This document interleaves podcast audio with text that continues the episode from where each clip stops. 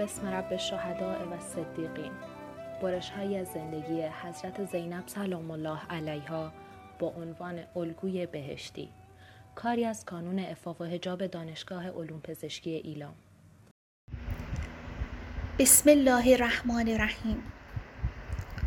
زینب کبرا سلام الله علیها روز پنجم جمادی الاول سال پنج یا ششم هجری در مدینه چشم به جهان گشود. خبر تولد این نوزاد عزیز به گوش رسول خدا صلی الله علیه و آله و سلم رسید. رسول خدا برای دیدار او به منزل دخترش حضرت فاطمه زهرا آمد و به دختر خود فاطمه فرمود دخترم فاطمه جان نوزادت را برایم بیاور تا او را ببینم.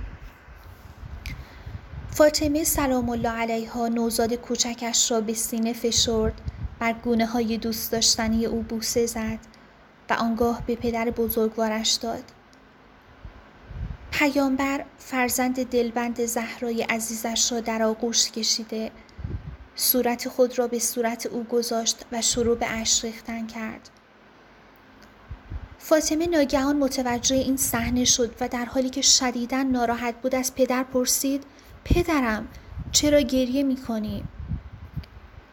رسول خدا فرمود گریم به این علت است که پس از مرگ من و تو این دختر دوست داشتنی من سرنوشت غمباری خواهد داشت در نظرم مجسم گشت که او با چه مشکلات دردناکی روبرو می شود و چه مصیبت های بزرگی را به خاطر رضای خداوند با آغوش باز استقبال می کند.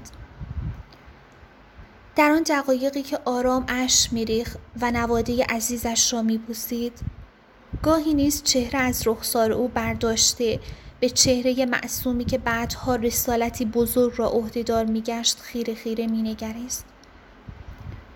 و در همین جا بود که خطاب به دخترش فاطمه فرمود ای پاره تن من و روشنی چشمانم فاطمه جان هر کسی که بر زینب و مسایب او بگرید ثواب گریستن کسی را به او می‌دهند که بر دو برادر او حسن و حسین گریه کند.